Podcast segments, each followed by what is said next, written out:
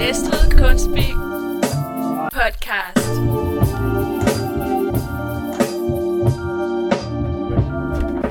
You ready, man? Yeah. I want to welcome you, uh, of course, to this uh, art store, uh, taking part of Næstved Kunstby, presented by, of course, Næstved Youth School. My name is Klaus, and I, uh, I'm here to introduce a very, and I'll say it again, very uh, special guest. Truth is also a friend. We've been friends for many, many years. Sweat, uh, 71, and um, Sweat 05, and myself met our guest here the first time in, we're talking about this all the time, 1991. 1991 in Munich, Germany, at this event with the name MC Frisch, or actually MC Frischer, right? MC Right. Frischer. MC Meaning, Fresh. of course, MC Fresh, sure, probably. An event that at that time was a very important event because of the fact that so many people from so many different places in Europe would be there. And yes, we were also there. And in fact, you and I and Dutch and Tara from Sweden and Poem. Poem from New York Right. were actually painting live at this event. Anyway, suddenly he turns around and he comes to me and he says, like, like plain and simple, straightforward. He comes to me and says, "Yo, come to the Bronx, we will paint." I mean, just like that. Come to the Bronx, we will paint. So the year after, that's what we did. And because of him and his crew, we had some really great experiences back then. I don't know if any of you uh, have heard the podcast a few years ago in 2017, where we had Skeme represented here, also right here on this stage. Um, Skeme from New York. Uh, anyway, in this introduction, one of the first things he said was that he had to, and he wanted to, send a big shout out and also a big thank you to Wane COD for being such an amazing uh, connector, networker actually, connecting people like in globally. What I'm trying to say here is that we don't, if I may, just have an amazing, and this is in big letters, in capital letters, an amazing graffiti style writer, a master at what he does. We You're too, have too generous. I'm not. We also, in my opinion, Okay. we also have what I would consider a true graffiti culture ambassador. This is Wayne. Thank you very much. Thank you. Thank you so much. Um, first of all, it's just an honor to be here, really, and everybody. Thank you so much for taking the time out to just listen because spending time with people is really special. It's more valuable than anything. Um, shout out to Skeme for for acknowledging me because you know for decades we, we looked up to, to the work that they left behind, meaning that he, you know, he was in the uh, military for like, I don't know, maybe 30 years. Um, so we re- his early work, we really loved it so much and, and was inspired from it. And uh, it's it's great that he was also here in uh, and traveling through Europe, and you guys showed him a lot of love. Um, and he told me that actually. Actually, when he came back, I was painting like in the Bronx, a job, and uh, he came out of some door, and there was a studio upstairs, and uh, he was like, "Oh, Wayne, what are you doing here?" Like, "Oh, I'm kind of just setting up to do like this job," and he was, "Oh, hey, I was in Denmark, CMP and Spin, you know," and he he, gave, he showed a lot of love, so big ups to him. Um, I'm gonna sit down and uh, you know want to share like some life experiences. Uh, there's really a lot to put into one hour, so it's it's really crazy for me. So you know, just bear with me. Um, but I think I could start off by saying how I got into writing, and where the journey took me, or like it's taken all of us, right? Um, in the beginning, because most people are like, "Oh, that's Wane One. He's from the Bronx." yeah, I'm from the Bronx. I really I grew up in the Bronx, but I wasn't born in the Bronx. I was actually born in London, in the UK, uh, where my parents met, uh, because my family's really from the Caribbean. So they, uh, these islands were colonies of the UK, just like there's French islands and there's Dutch islands. You guys are aware of that. But I came to the U.S. in 77 at seven years old. And uh, instantly from my mom's window uh, in the Bronx, because we lived in the North Bronx, uh, where the trains run elevated above ground. I was able, I noticed graffiti right away. Couldn't read it, but I noticed it was something on the train, and I couldn't stop looking at it from my mom's window. Then I started going to school, and I met some kids that was like, "Oh yeah, that's graffiti. My brother writes." Like they they all like knew somebody. I didn't know anyone, and they all wanted to write, and they all had kind of names, you know. And you know, we had a little crew, which is called like, you know, uh, CSB, Can't Stop Bombing, but it was kind of like a break crew and graffiti crew and everything that was kind of happening at that time. Um, and there was there was a small community center where people hung out and bro- uh, and did breakdancing like this. Um, and then a couple years into that, some of those same guys started going painting trains, which was, you know, it was really different because um, you had to kind of know, you had to go with someone that had the experience, which would be a lot older at the time. Two or three years older than you uh, was a lot older when you're 13 or 12 or whatever. Um, and one of the main local writers that was really inspirational at that time was a guy called Rolio, TCS. Now, Rolio, I kind of got into knowing what real writers did at that time, meaning painting subways, through his brother Vince, who was my age. And uh, if you look at subway art, there's a spread in subway art. Uh, I believe it's a photo by Martha Cooper, a really beautiful photo of a, of a main station, 180th in the Bronx.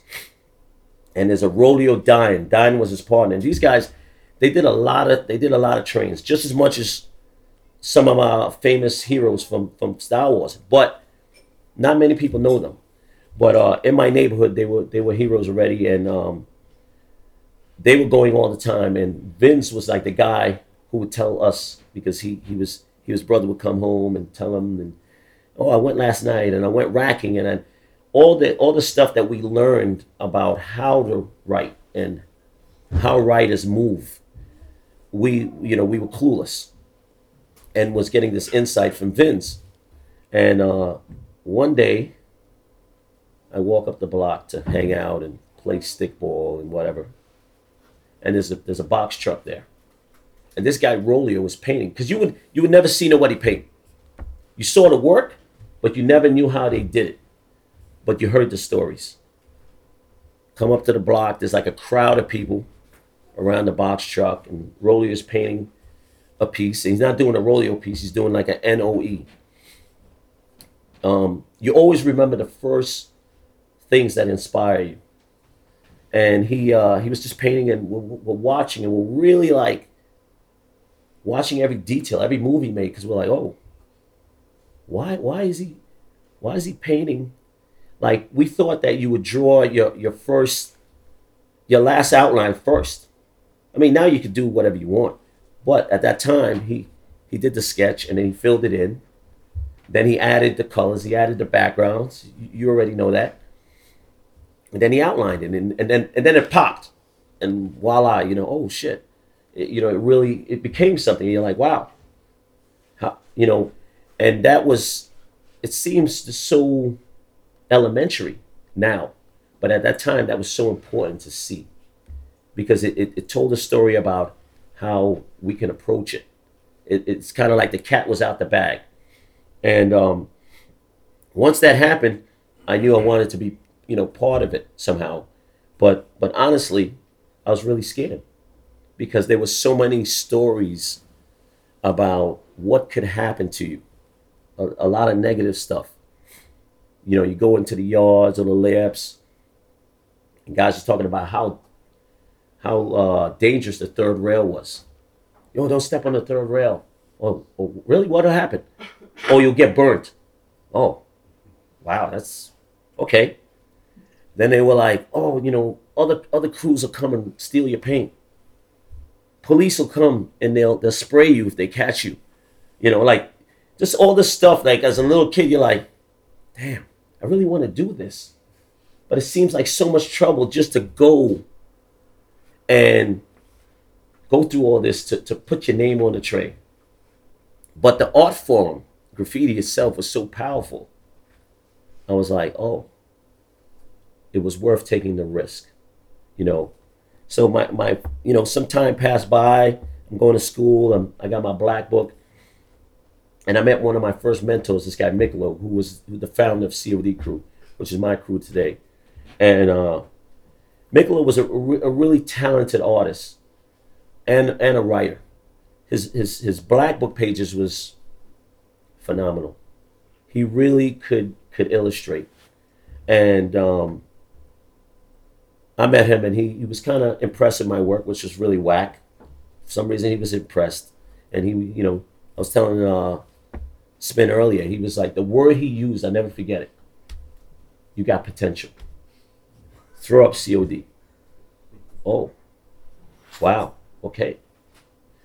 And then like some weeks later, he was like, "Oh, I'm gonna, this, you know, we're going painting tonight. You know, come along." And funny, funny, funny thing was my brother who is like kind of like the smart one of the family, and I'm like the black sheep of the family. He actually went, and he had a, he had a name. Um, so it was me, my brother Mikolo, and uh, rest in peace, this guy Rem three eleven, who was a, another old school guy, really nice writer and also talented. Um, we went and we went to this lair, Baychester, and as we walked in the fence, it was like it was really it was really dark and you couldn't really even see in front of you and uh, back then even now the trains make noise but back then I, I, you know you don't really forget these things. Uh, the train is like and you're like oh. You know you're like shaking. Honestly you're really shaking. And Mikolo was like hey wait right here at the hole. I'm going to go in and scope it out, meaning that he was going to go in and he's going to check it out. Mikolo went there so many times, he called it his backyard, his home. He didn't care who was there. He was really confident at this place. So he went in, we waited for him. Now, uh, there, there's about four trains laid up, so it's, it's about nine cars on each train. So, you know, 18 cars on one lane and 18 cars on the other. So he, he went down the lane, he went up the lane. He went in the trains, making sure that there was no cops or other people hiding out. He comes back. He's like, "Oh, it's cool. Let's paint." And uh, so we started our piece. And I remember that because in the layup, uh, the, the, the gravel or the dirt was so low, we had to stand on the third rail. Now, you remember me saying the third rail, don't stand on the third rail, but in New York, the third rail has a wooden cover on it. Most these kids that was telling me, "Oh, don't stand on the third rail," they had never really been to the lab, so they don't know that the third rail was covered by wood and metal. You know, uh, it's like if the third rail's here, it's the third rail and wood is covering it, and there's like a piece of metal there. So we were able to stand on the two third rails because we were really small and skinny. And you know, we're trying to we're trying to get us outline up on the train and every time the train made a noise, we really was scared. I mean, Mikolo wasn't scared, but everybody else was, you know. And uh, but we ended up finishing the piece, and and and felt it felt like the best accomplishment at that time. Like, oh my God, you you just felt really great. It was like a high, you know. It's like you're coming off of a of a high. We got out the lab, we got home, and the next day to see the piece run is like the ultimate high.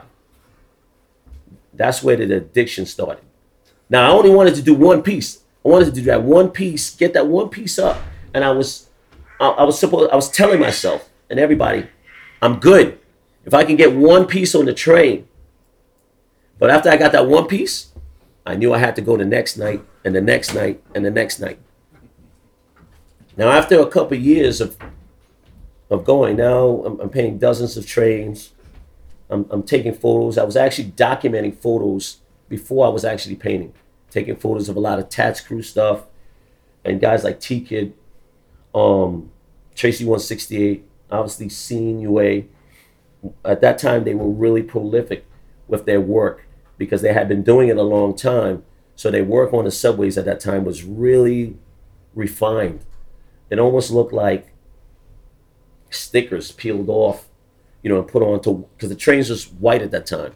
So um, it looked really clean. Um, and you really wondered how how were they so talented? How how would they get away? Because we ended up spending maybe an hour and a half to paint these silver pieces, you know, with outlines and color backgrounds. But like they're doing full color pieces and characters and you know, and they're pulling out cars all all the time.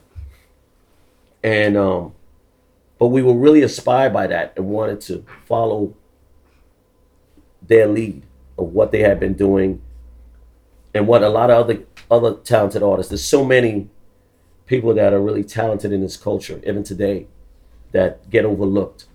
Um, there was a guy called Spin. He was really talented. Um, there was there was so the, the guy Sade, who's also on on Instagram. He was he was he was pulling out really amazing work. Um, and his partner was Rush. He would do Krypton pieces. Um, there was so so many guys. Um, so we we painted on the twos and fives, and then somehow I got introduced to this guy West FC through a, a friend, um, a guy named Moore, who was down with FC crew.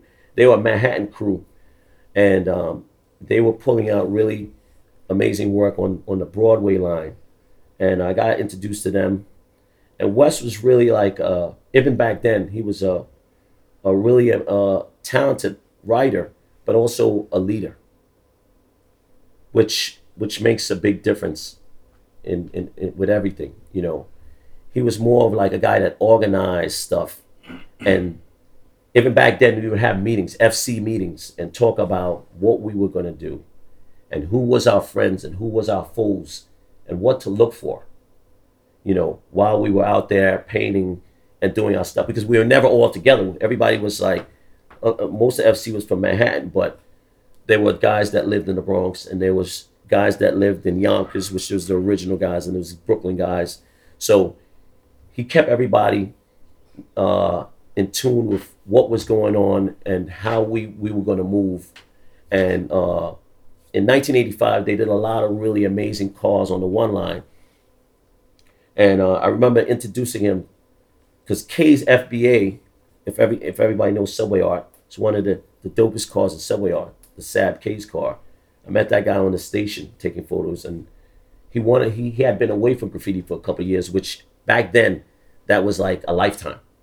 And he he he wanted to get back in, but didn't know how. And I was like, oh, uh, I know West and those guys. They they're running the one tunnel, which you guys used to run. And he's like, oh, yeah, I see those cars. Introduce me. I introduced them, and they went to paint a car.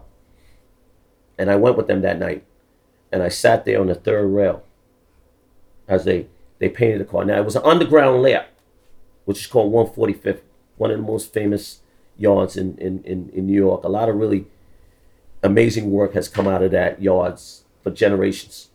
Um, so I'm sitting there on the third rail, and it might have been case two, and another guy painting a car there, and then like some other guys painting a car in the next lane. This yard was maybe six lanes two lanes the trains run by, and so you have two two trains laid up on on, on the uptown, and uh, two trains laid up on the downtown, and and you would always run into people in this yard. If you wasn't from this neighborhood, or you didn't know someone, you wasn't going to get in this yard. You'd probably get robbed by 13 year old kids on the train station first, little kids. So this this yard was really really. I saw a lot of violence in this yard. But to get back to the point of the story, I'm sitting there as still someone that's very new to the culture. And Kays is like, um, we looked up to him. He was already, you know, prolific. And now he's painting with Wes, who had really just uh, is dominating at that time. So this this train was really important. It's a Wes Kays car, and it had a character in the end. And I'm sitting there watching, and I'm looking, trying to study for techniques. The funny thing is, Wes was drawing the character. His sketch, the character was a full body character. But for some reason, he couldn't he couldn't get the full sketch with the sneakers and everything on the train. Like he was having problems. At, it seemed to me at that time that he was he was having problems scaling the, the, the character. So he takes the character sketch. He's a little frustrated. He throws it on the track. And I'm sitting there and I'm like, oh, that's that's a, that's a cool sketch. I, I pick up the sketch, but but but I know. Don't overstep your boundaries. So I went to him and I said, "Hey, West, the sketch, you, you, you threw it away or you want it?" He said, "No, no, I don't. I, I don't need it. I'm, I'm good." Oh, put it in my pocket. I was like, "That's the inspiration." I'm like, "He's gonna throw it away." It, okay, you know. So watching guys like Rolio paint, and then these guys like West and K's paint for the first time, it was those really important years and painting in that tunnel and seeing guys like Case Two paint, and I went back several times to that yard that year, and I saw a lot of work that Jon One did in that yard that year. And Jon was really super prolific. Jon was doing stuff with spray paint and he was abstract stuff and he was doing throw ups. One day I seen Jon do something I never forget. He went in the yard and he's in there and there's like a spray paint abstract background. And at first, a lot of people, when Jon was doing that, they they mocked him and they thought he was doing what Futura was doing because Futura was doing something abstract. He wasn't doing letter forms. So they were like, oh, he's doing that Futura stuff. You know, you know graffiti writers. Anybody does something different, they always want to kind of like, oh, that's, you know, he's doing, oh, I don't like it. You know, they, they, they never stay open minded. You know, we're like our worst own enemy. Anyway, he's there. He had the graffiti background. Then he pulls out tubes, tubes of acrylic paint, and he starts. And now, like looking back, I was like, what's he doing? Because I really don't understand art at that age. So I'm just like, fuck, Jon's losing his fucking mind in here. this is this is crazy. Like it's like really expressionist, you know, like some Jackson Pollock stuff, you know, like you know, just going crazy. It's like performance or something. Wow, this guy's like everybody thought Jon was crazy. But Jon had already did letters and he already did, you know, he already did all the stuff. So he was really thinking out of the box. You know, we only knew that later. Wow. Fucking Jon, like, you know, he took it to another level. You know what I mean? And and we knew that we, you really know that now when you really see what Jon's doing. You know, and you, you knew that he also thought out of the box because in that same year we met two guys from Europe on the station on 125th on the one line where we, we call photos. We met Bando, who's one of Europeans' biggest legends when it comes to graffiti. Respect to him. Bando came out in 1985. I don't know what made him get a ticket and come out to the worst city on the fucking planet. He's standing on a station where he could have lost his life. But for somehow, he connected with some of the illest dudes and was able to come into the tunnel and paint. Now we're seeing these Jon Bando cars like and and he was such a cool guy and t- trying to tell us all oh, this graffiti in France and UK, and we're like, what's he talking about? This is New York. There's only graffiti in New York. I mean, as New Yorkers at that time, and still some New Yorkers, we're like, no, it's, it's, it's New York. It's only here. Only here that matters. What are you talking? You know, but but he had a black book, and black book had a lot of photos. Now we we separated our black book. Our black book was drawings, and our photos was album, um, was in albums, photo albums like like your family would have. But he had a black book, and the black book had a lot of bando pieces from him traveling through Europe, and and stuff he did in, in Paris, and uh, uh, with with a lot of writers. We were really impressed with that, and uh, you know we showed him a lot of love, and um, at the same time, we met another guy who I thought was also from Paris, but this guy Diz, who was a Dutch guy, rest in peace. He, he passed like not too long ago, and they, they did a book for him. But this guy was really on it. He was he came, we linked up with him, we, we took him into the yards, we did pieces with him. And, but he also went around the whole city. We didn't even notice till later, you know, 20 years later, we see his photos. Like, oh, where where he get all the time to catch all these photos? He was documenting New York. And, and what's amazing is, is he was documenting in a way that we wasn't looking at it. Like he saw it through a different lens. And when you see that, that's an amazing thing. You know, when when you're like a tourist in a different city and you're taking pictures of things that the locals are not going to take pictures of. But those things disappear. Nothing lasts forever, and those things become really important. Oh, I remember that, but I would never take a picture of that because it was like, oh, that'll be there forever, you know. So this was really, really cool, um, and he did that. And uh, those are some of the first guys we met that told us about what was going on in Europe, and um, but we didn't really understand the magnitude of what how New York affected the rest of the world. People that was in Europe and, and, and, and guys that was down in Australia and they were watching, you know, certain movies, whether it's Style Wars or certain breaking movies and saw little clips of graffiti. A train just run by, a guy taking a tag, or a backdrop by by Dondi or Zephyr those little snippets in movies and television shows really affected people in other places and started entire scenes. And that was that was pretty amazing that we learned that later. Um and um so we kept painting. I strived to get better. I met my man Dero who was who was a big mentor of mine. Um and i really started style writing and painting with him Deer was always the type of guy that like it seemed like he was just good from the beginning. I mean, even if you look at his oldest pieces, they had structure. You're like, you know, when I met him, he moved around the neighborhood in like 83, 84, but he did a lot of trains with Poem first. And then uh, he got a girlfriend. And we didn't see Dero for like a year or two. And then, you know, through Sento and my, my boy Key, they were plotting some layups that no one knew about. And then I, I, I, you know, they put me down with it. They let me in on the secret, and uh, I called Dero and I said, "Hey, yo, I got a really cool spot. Very few people know. I think it's, you know, I think we should paint." And Dero was like, "Yeah, he was going through a, a big breakup with his girl.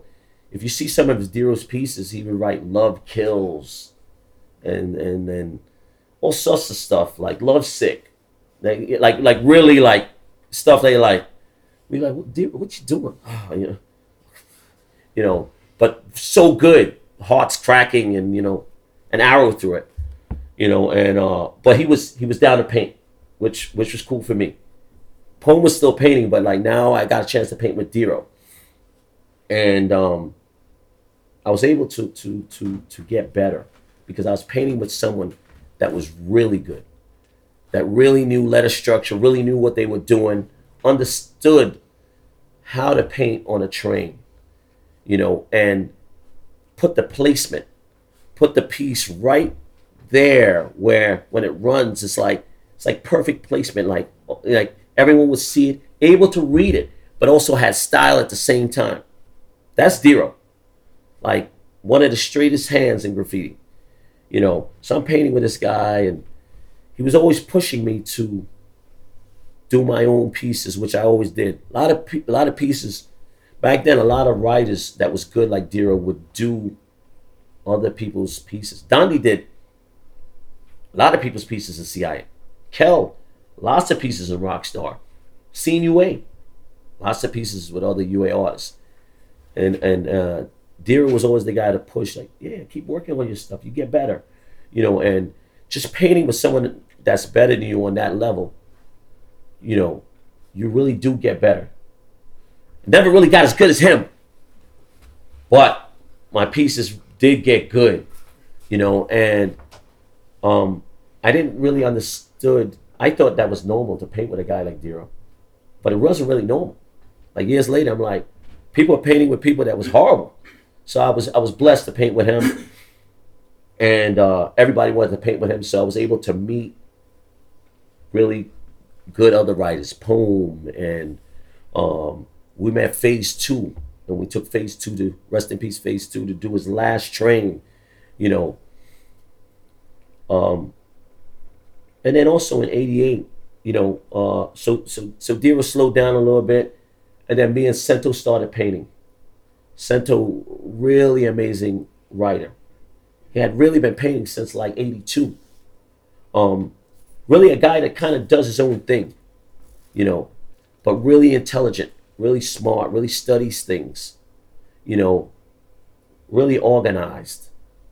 Um, and also, he, he, he keeps a secret.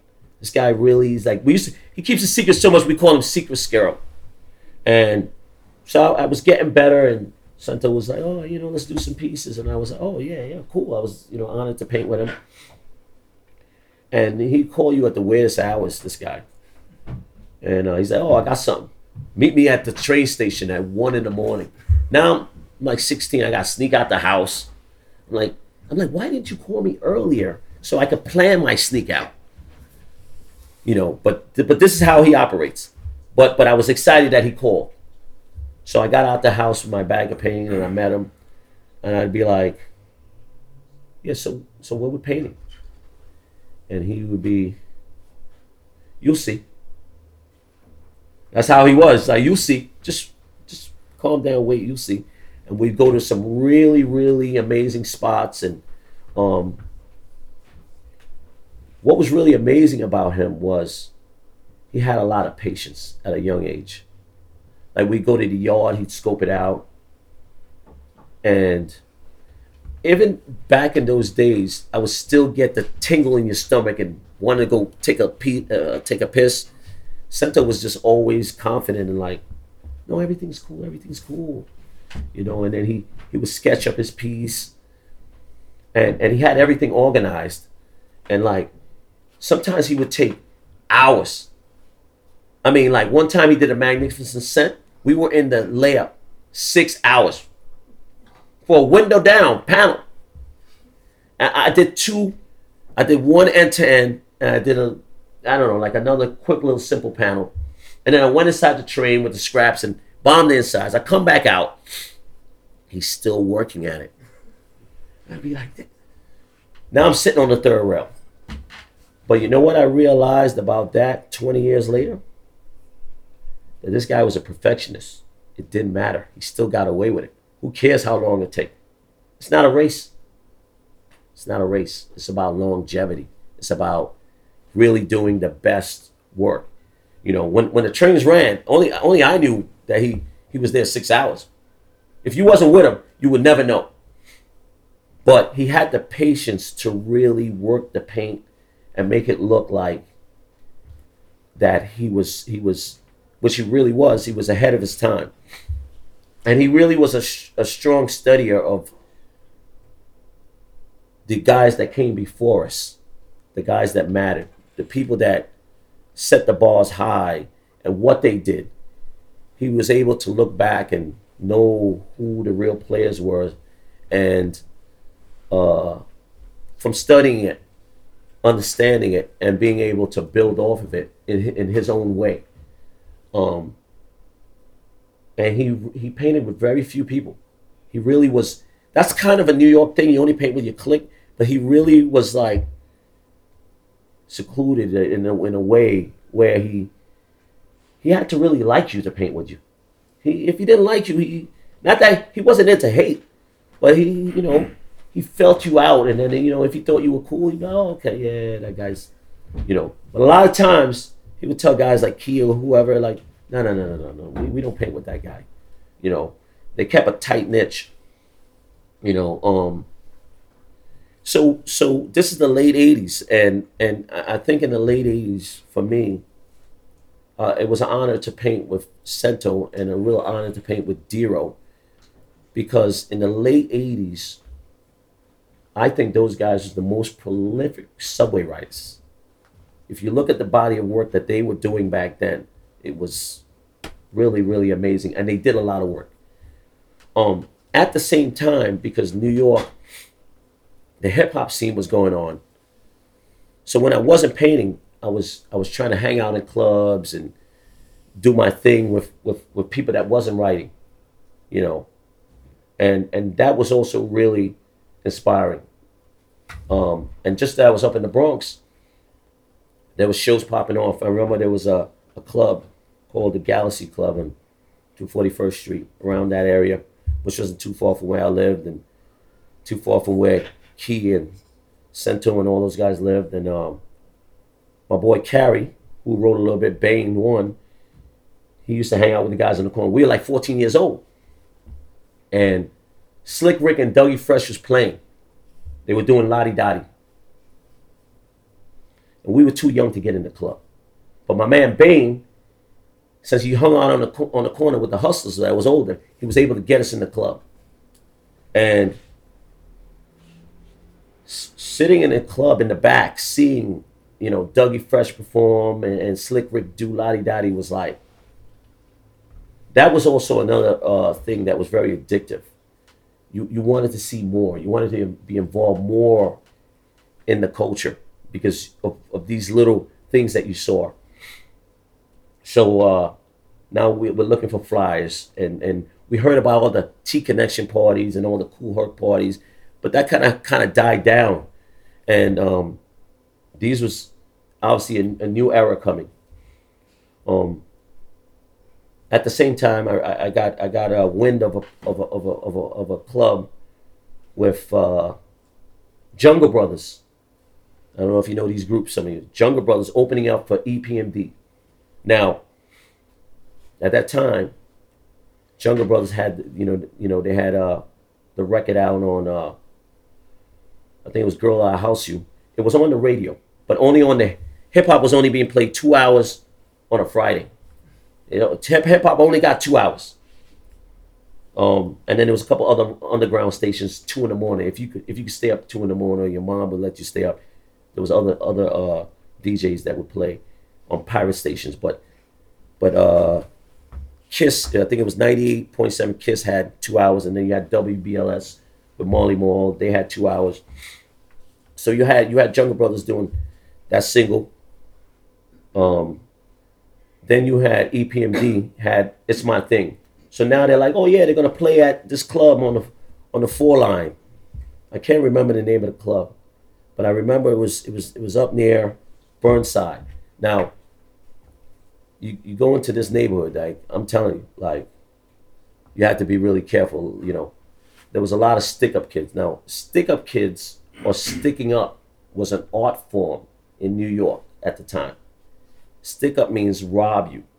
People would rob you on the train, or they'd rob you in a outside of a sneaker store. Um, they they could be they could be as many people here on the train. They'll try to rob you. And uh, back then in New York, everybody mind their own business. If if they didn't know you, they just, you know. So, anyway, I was like, oh man, EPMD Jungle Brothers, I got to see this. I got it. So I went. I tried to get some friends to go, but they didn't go. So I went. It was five dollars to get in. I went up the stairs, and it was a really dingy place, really dark and small and dingy, and the stage was here, and and us being the fans and the crowd was right here. And I never forget it. Jungle Brothers came on, and they did "Girl I'll House You," and uh, they did another record, and it was it was so phenomenal. And then like EPMD came on and did "It's My Thing," and I was like, "Whoa, these guys, these guys are so cool, man!" You know, like, but but they but it, it wasn't out. The record wasn't out. Um, and it's funny that seeing them at that point, and then a couple years later, the record dropped and the album dropped, and and and some years later, a video dropped, and now like they're they're actually living the dream of some of these first recordings that they did, and all the hard work of playing in these places that like you wouldn't even want to sit in these places. Th- These places was like worse than dive bars, um, and, and and and probably getting paid nothing, right? And taking the risk of, of coming into these neighborhoods where you could get jacked for your shit. Um, but but because they had the love for the culture and and the love for the art form, they did what they did, and and and and uh, we as the fans were super excited to see um, them perform. But what that taught me was that like oh, that you can dream, that you can believe in yourself, and you could do something, and if you really worked at it it becomes something later, something bigger than than you can even imagine. They didn't know that they were to play, do tours, and and and really made a living off of making records. Not at that time. They were just doing it for the love, just like we were doing graffiti for the love. Um, and all these shows and everything they did at that time, only a small group of people were able to see it, just like we're here now very intimate. I, I appreciated that because I feel like it's special when you're here, when you're with that person or with that group, or you know, it, it changes your life. Um, so while that was going on, and I'm still painting all the time and racking paint and hanging out with Dero and taking photos, I got inspired by hip hop, and um, you know, I had problems in, in, in high school, so I was going to high school part time, and I got this job at a, a local printing place. And uh, I was in there, and, uh, and, the owner, he would always see me draw at lunchtime, and oh, what, are you, what, are you, doing? No, you know, drawing. You know, and he, those guys, they took a liking to me. I, I was there really just collating the papers that, that, that, that they were printing, you know, small printing places you have to collate, meaning put together all the individual sheets that they make up a book. So I was doing that and sketching, and then he saw it, and he one day he comes to me and he's like, "Do you think you could do a logo? Logo? What's what's a logo?" He's like, "No, no, like, like look at this, like, like create something. We have a we have a client that like they want us to print something. They don't have a logo, so we want to pay you to kind of come up. You know that stuff you drawing at lunchtime. I'm like, I'm drawing my name. He's like, no, but you're gonna draw their name. I'm like, I, I think I could do it. So I went home and I worked hard at it. I was really scared and, and not really sure what I was doing. So I did a bunch of stuff. And um, I remember, you know, a lot of older writers, they would, you know, that went to art and design, they would always use these Rapidio grabs, these technical pens, and I was like, you know, we had racks some, so I was like, oh, let me be professional. Starting to use the technical pen, and and and it was like the the the the the, the uh the point, meaning the needle point of the width of the ink, was so thin it was ridiculous. To to outline it with a technical pen and then fill it in. Anyway, when you don't know, you don't know. You know, so I ended up doing a couple, you know, drafting a couple couple things up. I went back, and the owners was like, "Okay, cool. We're gonna show it to them. We got a meeting later." The guys liked it. They paid me fifty bucks. I never forget it. But it wasn't the money. It was another sense of accomplishment, like the first train. So now I'm like, oh man, now I got the hunger to do more of this work. And I'm like, oh man, this is crazy. So I was just trying to figure out, well, let me ask these guys, hey, hey, how could I do more? You know, and like, oh yeah, you know, if the opportunity comes, we'll, we'll let you know. So now I'm like figuring like how who can I, you know, maybe DJs, maybe now I gotta, you know, I'm seeing like you know, I'm seeing like guys' videos come out. I'm seeing like Special Ed. You know, he he he came out with a song, I Got It Made. I'm seeing the video on this local uh, hip hop video station that came on for an hour every Saturday called Music Video Box. And I see the Special Ed video and I'm like, oh, that kid looks cool. He looks really young. He, did, he didn't look like the Rakims and the EPMDs. They looked a little older, a little bigger, a little tougher, you know? Special Ed looked like, oh, yeah, I could approach that guy, you know? He's not, he can't hurt me, you know? So um, I was like, damn, how am I gonna do that? So I went to the record store, and I and I and I bought his cassette, and I looked at the true story, really. Like I don't know what made me do this, but it's really really true story. I bought the cassette, and I looked on the back of the, of the cassette, and it said Profile Records, and it said, I believe it said 1440 Broadway. 1440 Broadway. Okay, okay. Let me get my subway map. Like I'm riding the subway all the time and still get lost. But I'm like, okay, okay, so okay, okay, oh, 14th Street, okay.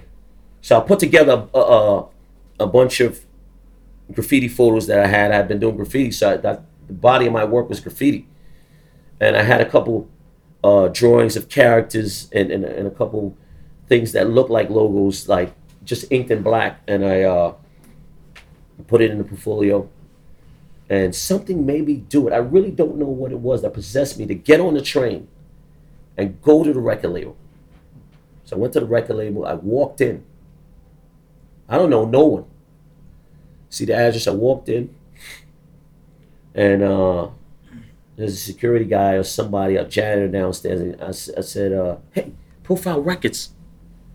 And he he looked at the the board. There's a board that stated where every office was, and he, He's like, right there, man. Just it's on the board right there, second floor. So I went up to the second floor. I'm like, but I walk in, and uh, secretary says, uh, "Can I help you?" Um, she thought I, I was a messenger, delivering something. You know, I'm walking out. No, no, no, I'm not a messenger. She said, "Oh, oh hey, what, what do you need?" I'm like, um, "Yeah, you know your your artist, your new artist, Special Ed." really like him. I, I want to donate some work. I want to do some work for him. She's like, what work are you doing? I'm like, um, I'm doing custom t-shirts. I'm doing, you know, logos. She's like, uh, okay. She takes out a paper, writes down a number. She goes, I'll never forget it. Tank and Terry is his manager. Called them.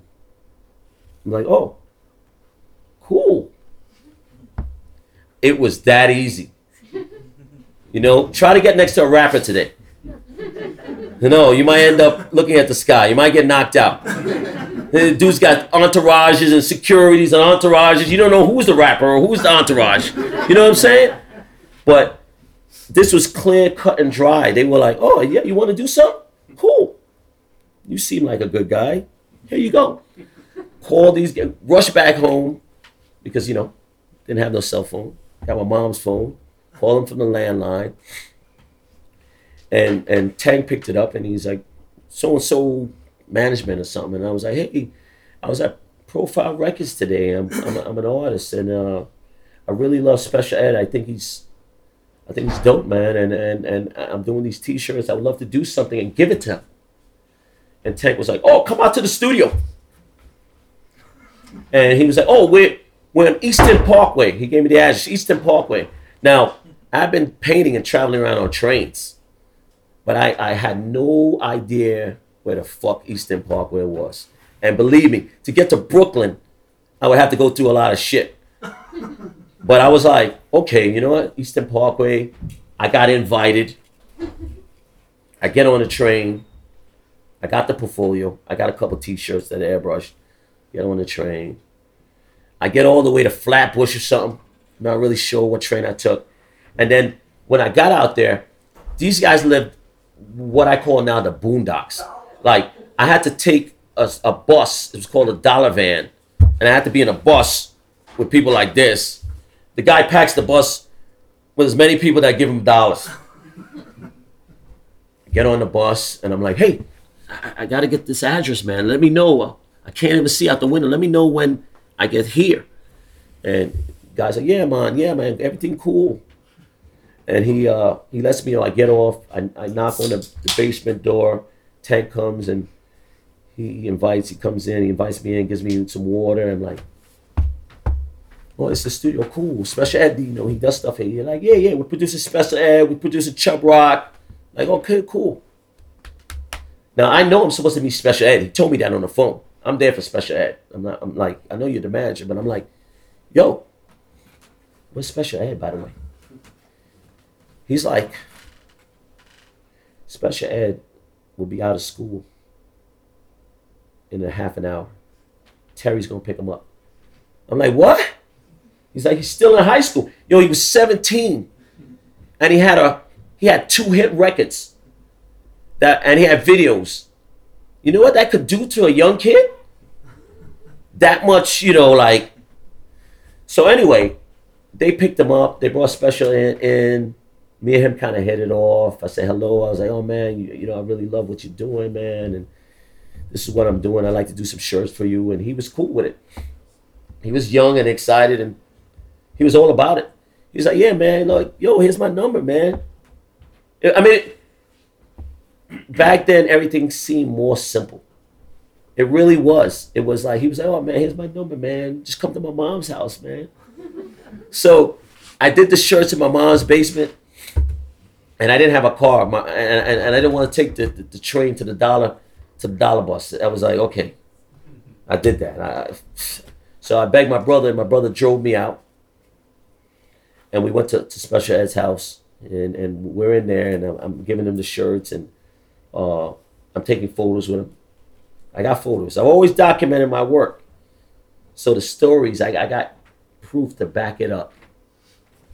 Not just talking to talk. So I took a few photos with with, with Special Ed. Um, it was kind of funny though, because my brother, like, he was older, but like, and he was into hip hop, and he was kind of excited to meet Special Ed too. And I got this one picture of my my brother holding hands with Special. He was so excited that he was holding hands like this was Special Ed, like they were together or something. Like true story. Like, like when I look at the photo now, I'm laughing like, you know what I mean? But like he was so excited. Oh, Special Ed, like you know, and and Ed was really cool. He was really cool and like, yeah, man, no, you know, whatever you know you need, and and uh, it was cool. And I, I realized from from from from that experience, I was able to connect with people and and I was hungry to connect with more people.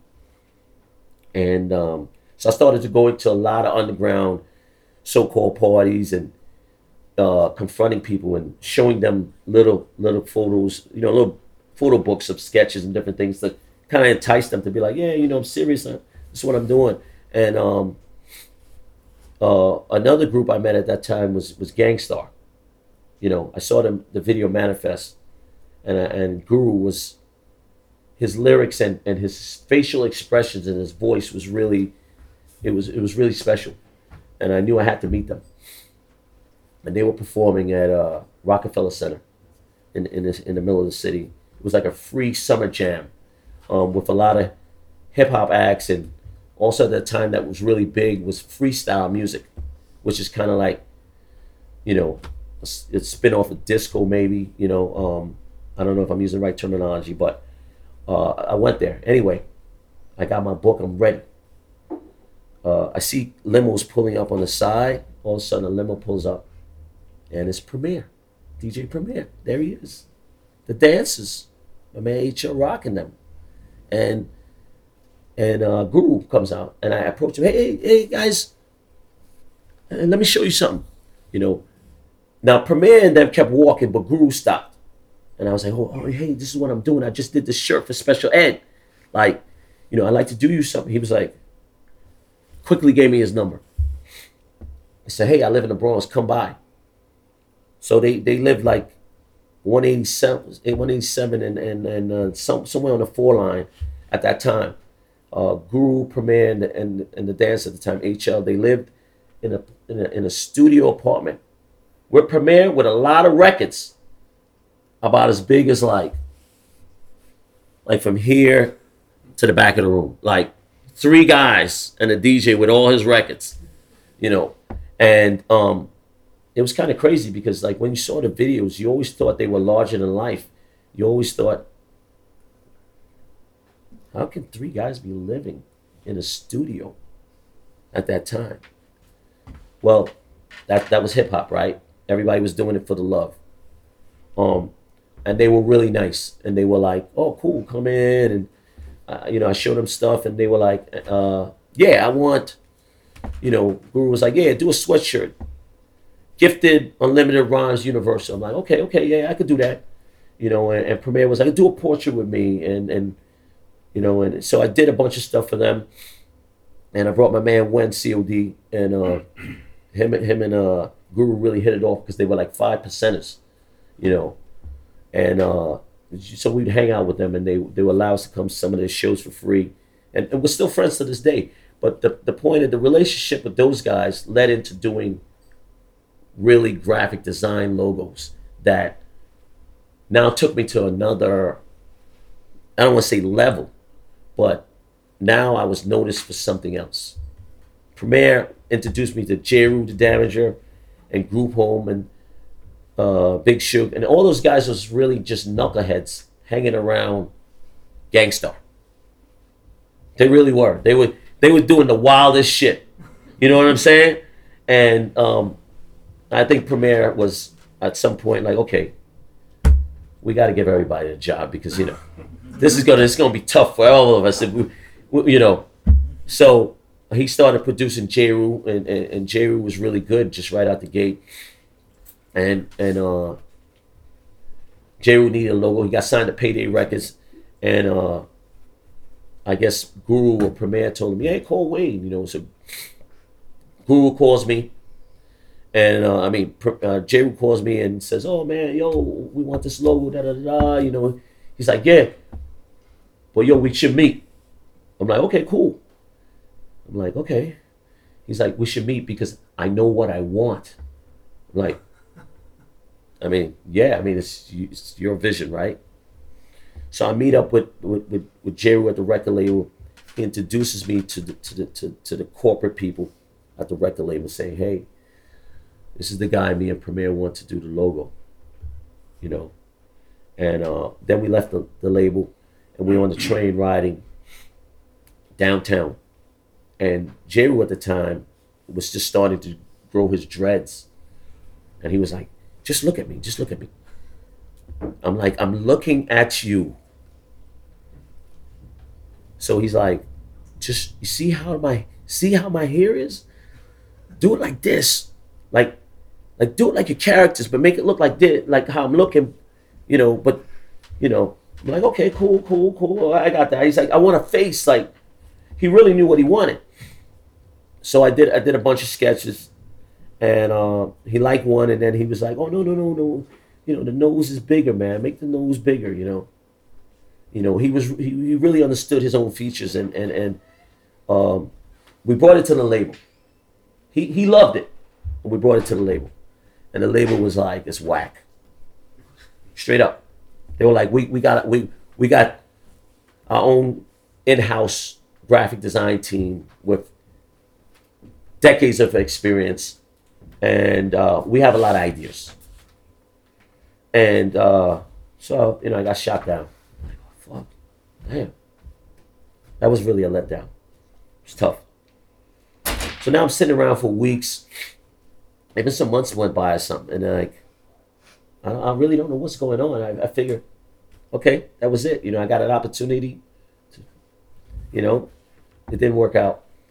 And then like the phone rings one day, and and it's Premier on the phone with the owner of the record label. And I'm on the phone too, three way. And Premier saying, hey, today Wayne's gonna get on the train. He's gonna come down to the label and you're gonna pay him.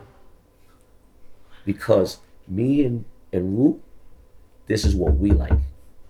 And this is what this is how we're gonna do. We, we're doing the music we like, and and the image is ours, and this is what we want to do. And Wayne is the artist. Today is the day you're gonna pay him. Oh, oh. So I'm just listening. I'm like, Premier, oh my God, Premier. Fuck, dude. Premier on the phone yelling at the record label people. How fucking cool is that in my behalf? So I felt the energy of success or something. I don't know what it was. I don't even know if it was success. I was just excited that Premier was like, he got my back. I never forget it. So I got on the train and I was on time to the record label because I was getting paid. So I go in, they make me sign a bunch of paperwork, and uh, um, I got friendly with the people in the graphic design place, and um, they paid me. and and I was paid five hundred dollars for that logo. Today, that's nothing. But it, again, it wasn't about the money. It was about okay, here is something else that now I'm involved. Here's a collaboration. Here's something with someone who is also passionate about their craft and who's involved in, in a movement that I don't think any of us knew how big it was. Um, but I was excited to be part of it. And the record dropped, and it was a hit. It was a huge hit. Now I'm hanging out with J. Rue, and I was hanging out with them before, but now it's like I feel like I'm part of Gang Starr Foundation a little bit because, because you know I'm the logo guy now, you know, and now Group Home is like, yo, yo, we from the Group Home, we got an idea, you know, you know Melachi crazy in my ear and little Dap, you know, like he's crazy from East New York, and both of them are crazy, telling me I they all their ideas, and, but I knew like okay, I got to do it because, you know, it's it's another step. You know, so I did a, I did a few logos with the Gang Starr Foundation. They allowed me to move around in their their clique, and and um, we met their managers, who was who was this guy Patrick Patrick Moxey. You know, he owned Payday Records and at the time uh, Empire Management, and uh, I got to sit in the room at the management company and the record label sometimes when I would go to deliver artwork. And I'd sit there and I'd watch the way people move, how they worked. That was really special because you want to be in this business, but you but there was no way, there's no apprenticeship, there's no, you know, but but because I was kind of affiliated with Guru in them, and they are giving me this opportunity. Now the record label people were like, "Oh yeah, yeah, no, he's, he's affiliated with them." You know, they let me hang out all day, and I was able to see how who got signed and how they organized uh, tours and who was the road manager and how they how they talked business about how they were going to get paid that when when the shows went on that the manager the guy patrick would tell the road managers yeah when you're on the road and you go into the venue and they're doing you know sound set which is they they, they, test everything before they do the show. He was saying get paid. Get paid before they go on stage. Oh. Oh shit. Get paid. Why can't you get paid after? You know because a lot of times the people that held the venues would just run away with the money. So these guys have to get paid as they stepped into the venue. Once the managed road manager had the money they were like everything is good you know? So all these little moments of hearing the stuff and seeing how they operated was i was learning business. I was learning how to do i, I don't, I don't want to be a road manager. I don't want to be a rapper. I don't want to be a dj i wanted to be you know an artist. But i i watched those moves and understood that it was business they were conducting and the way they were conducting the business and the way that they were serious about what they were doing and that everything that we do we have to take it seriously because if you don't take your, your own art seriously and what you're doing seriously people people are not going to take you seriously so learning from you know guru and premier and empire management and how they moved and patrick Moxey how he came from london and he was doing all these hip hop parties and he was calling them the name of candy bars, Payday Records and you know like uh, Milky Way and they had a club called Mars and you know, this is a dude from the UK. Just got off a plane for the UK with his boys, set up shop, and he had he was he was he was he was managing Little Louie Vega, which was uh, a really famous Puerto Rican DJ at that time, and and of course he was managing Gang Starr and everybody that came with Gang Starr Foundation and a few other artists, you know. And then he also owned his own record. He started the record label at that time. Seeing how early these early experiences of seeing how these guys I call it how they moved, how they they they they made a step gradually, slowly, uh, doing the parties and taking the money from the parties and putting it back into the business. Made me do the same thing. Made me say, "Oh, I just did all week. I've been painting T-shirts and and uh, jackets and pants for people." And saving the money and putting it in my closet with all the paint I racked. And uh, and then one day going, then I you know I met I met my man Kel and Mare and uh, they were they were already ahead doing graphic design and they had a complete uh, setup with uh, a computer, meaning the CPU and the monitor and the scanner and the printer.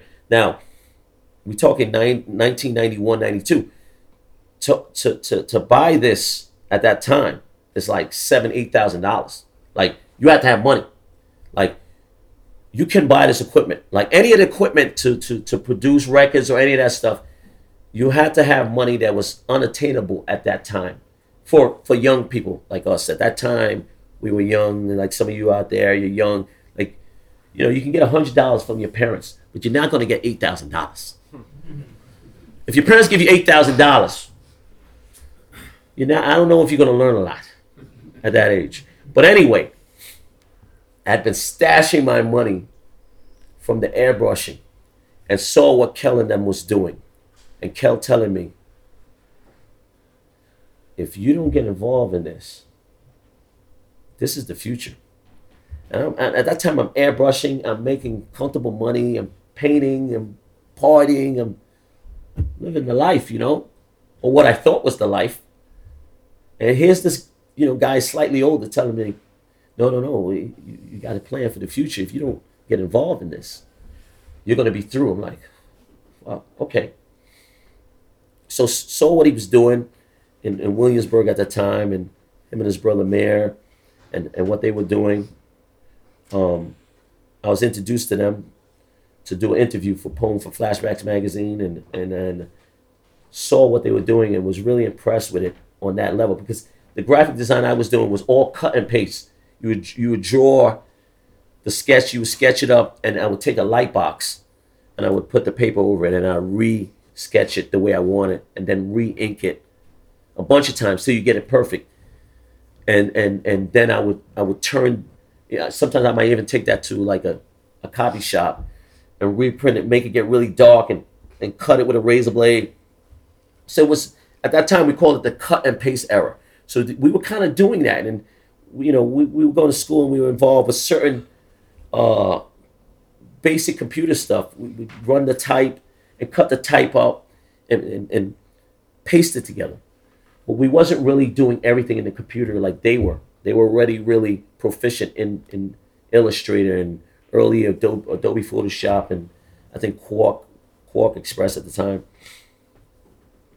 So I listened to Kel and actually took my eight thousand dollars and invested in all that computer stuff.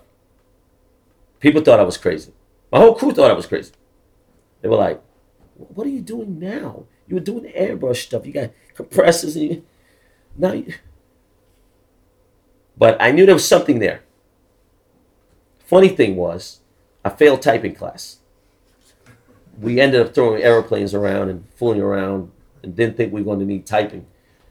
Um, so it really took a long time to do a flyer. I mean, it was like caveman style, man. It was tough. Like, oh my god, I really, I really wanted to punch myself in the face for not paying attention in the in the typing class. Really, like seriously, like I had a flashback and I was really like, okay, this is Calmer at its best. You know. Anyway, I, I worked through it and, and, and worked, you know, did the flyers now. I'm doing flyers for people and um, it was great. It was great because I was learning something else.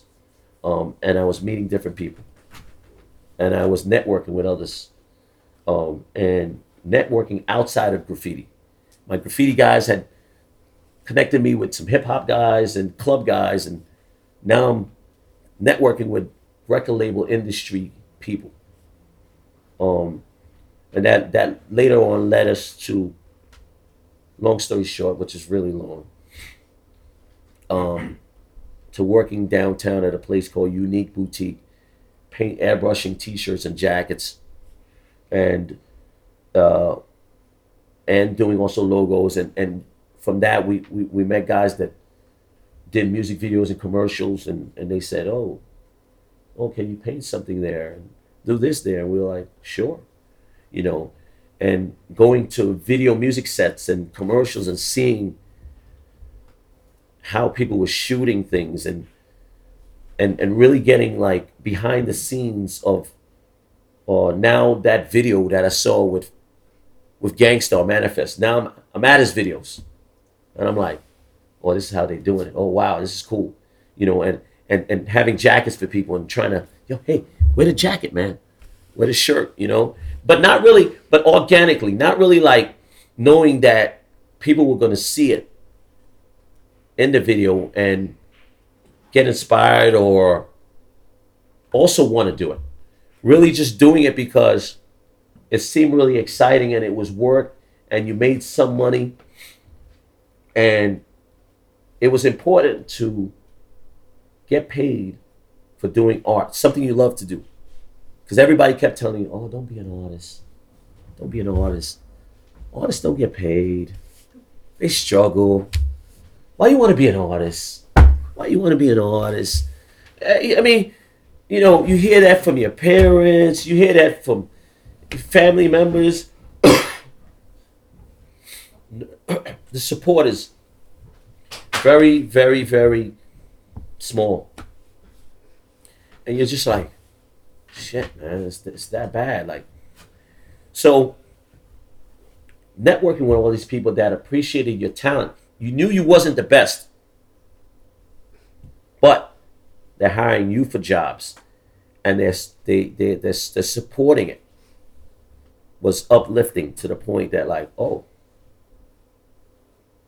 I might be able to do this. Like, they're calling, they're paying me. I mean, they're not paying me much, but they're paying me to do something that I love to do.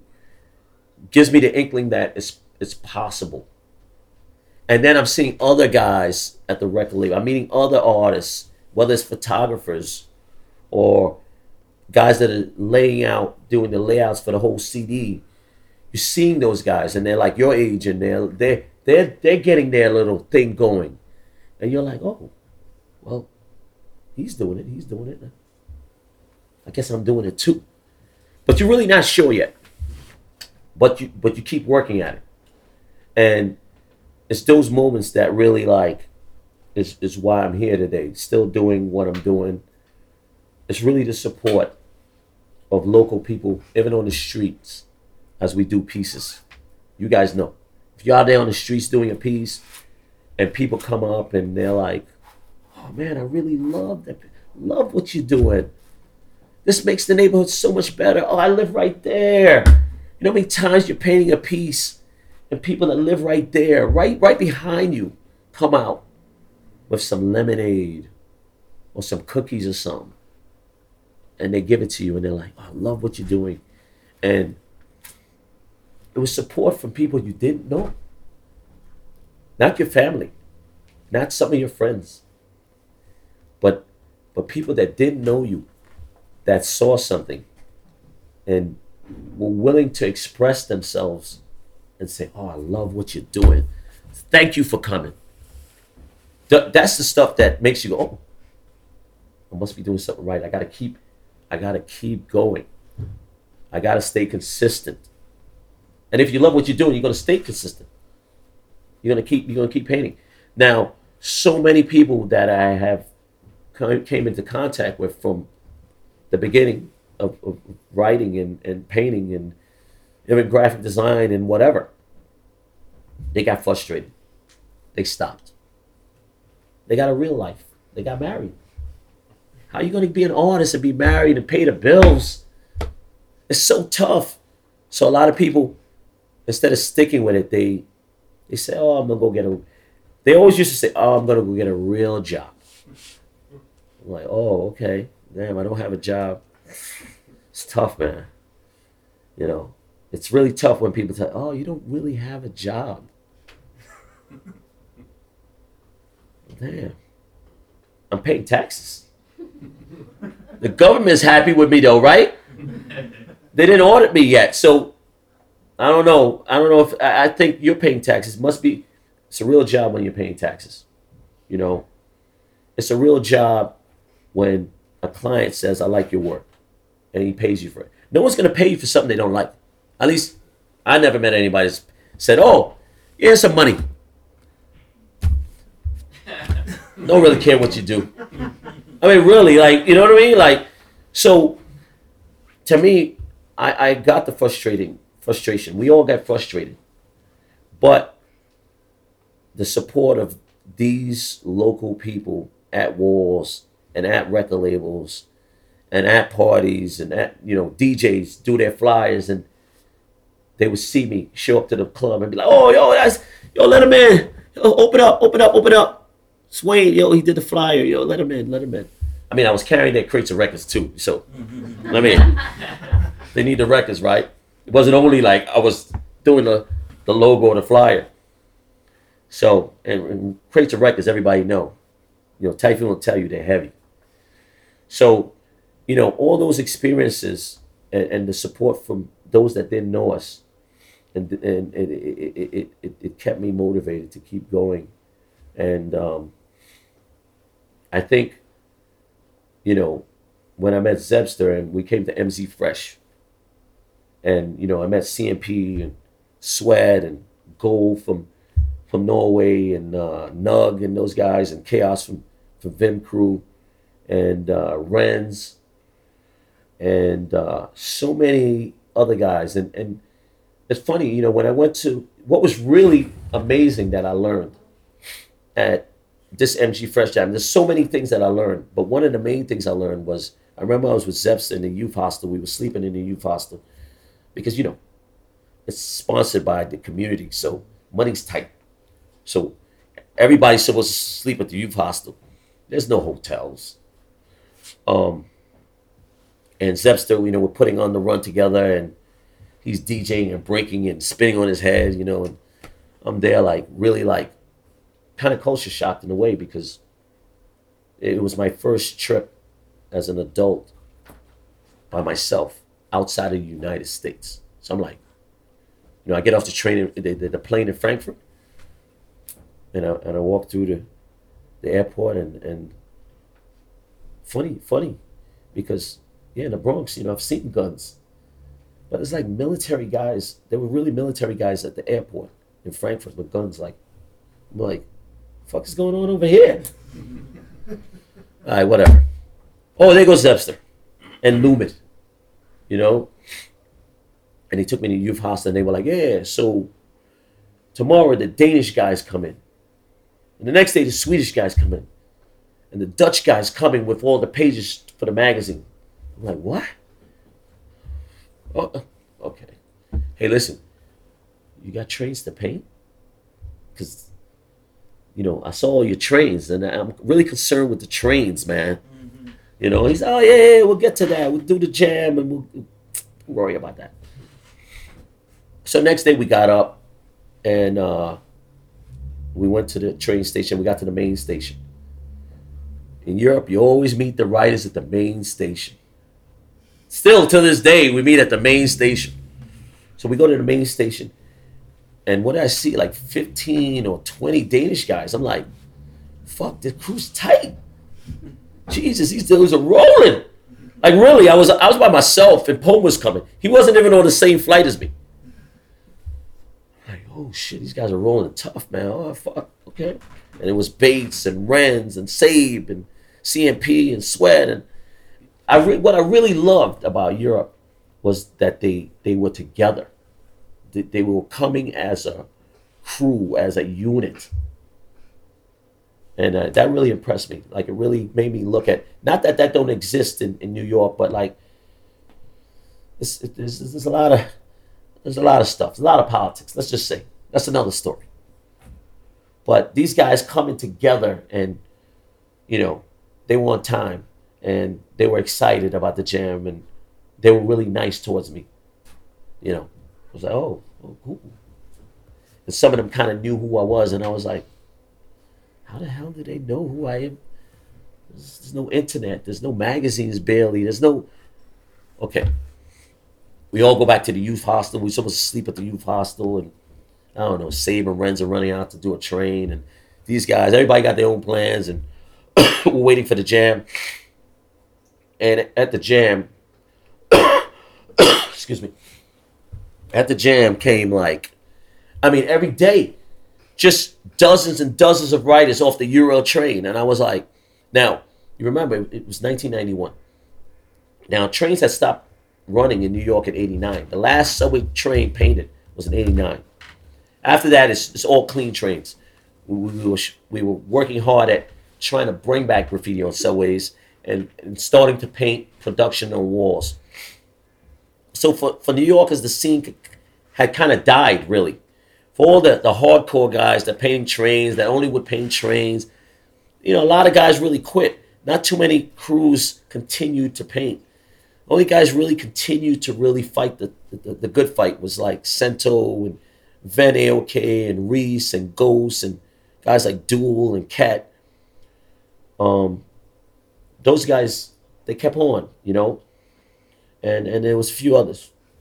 So so the scene kind of was like we were there doing it, but the motivation was was not at an all time high. Even b-boying wasn't at an all time high. If you wasn't rock steady, if you got caught b-boying on the streets, people were like, "What are they doing? They think it's just the early '80s." Like New York, things came and went. But at MC Fresh Jam, if you were b-boying, people applauded you. I was like, "Oh shit!" Dang, these motherfuckers is nice. I didn't know they, they were that good you know, and people were emceeing and DJing, you know, and and then we we were we were we were set up to do a, a, a wall, a collaboration, an international collaboration. Zebster was like, "Oh, you'll be you you'll be painting live," because I kept asking him when he, he sent me the invite, "What will I be doing?" He said, "Oh, you'll be you'll be painting live, painting live." He goes, "Yeah, people be watching you." I'm like, you're kidding, right? People really gonna sit there and watch us paint? That's bugged out. Like, fuck, man. We just really running for police and people trying to like take our pain and, but you know, like, I was really like, okay. He invited me. He spent money on a ticket. I'm gonna, I'm gonna come. I, I I didn't know what to expect, but I knew it was an opportunity to, to see something, that, that, that, that there was a scene, to see something else that was going on. And Zebster was there, and the war was was primed and set up, and now he's having a little powwow with me, CMP, Nug, and Poem. And yeah, yeah, no way, do a character here, and yeah, Poem, you you do letters here, and uh, yeah, CMP, do one of your characters here, and you know, he was kind of directing us. I'm like, yeah, yeah, cool. I could do, I can do, I can do that. I could do that. And um, but what was great was I was part of working with guys that I never had met before. It was a new experience, and everybody was excited about collaborating because they were excited about being there at the jam because it was it was really new for everybody. There had been jams in Europe, and and a lot of guys had been around. They had experienced it before, but it was still fresh, and it was really fresh for me. And um, I was excited to do anything. If they would have said draw a stick figure here, I would have been like, yes, CMP, yes. Stick figure here, yes. Is there crew here? Yes. You know, just happy to be there.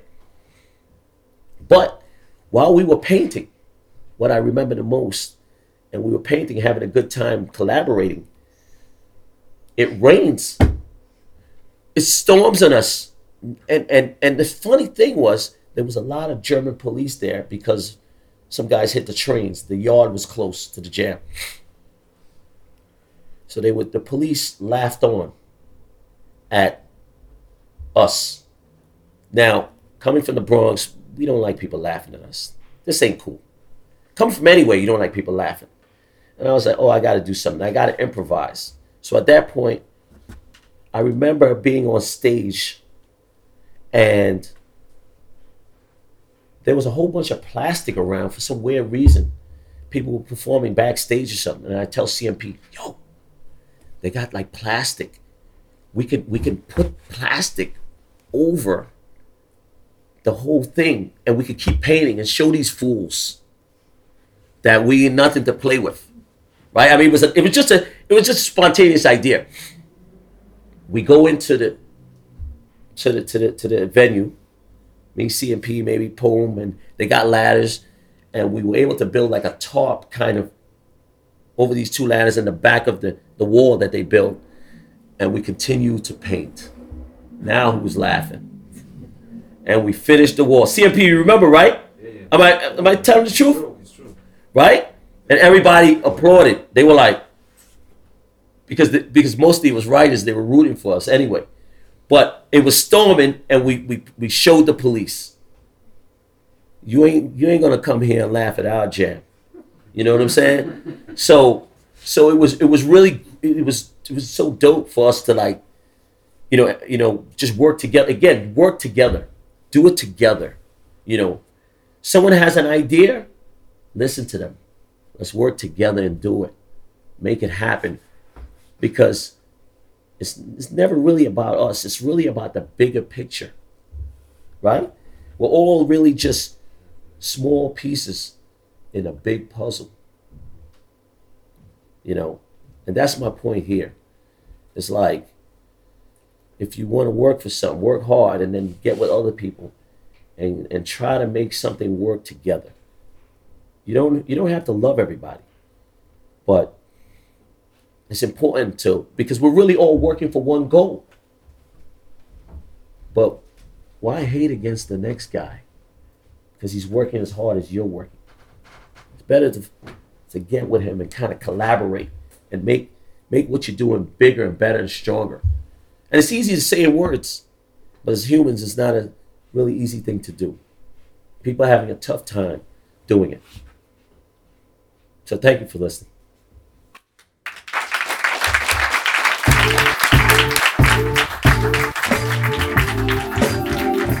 Du lytter til Næstved Kunstby Podcast.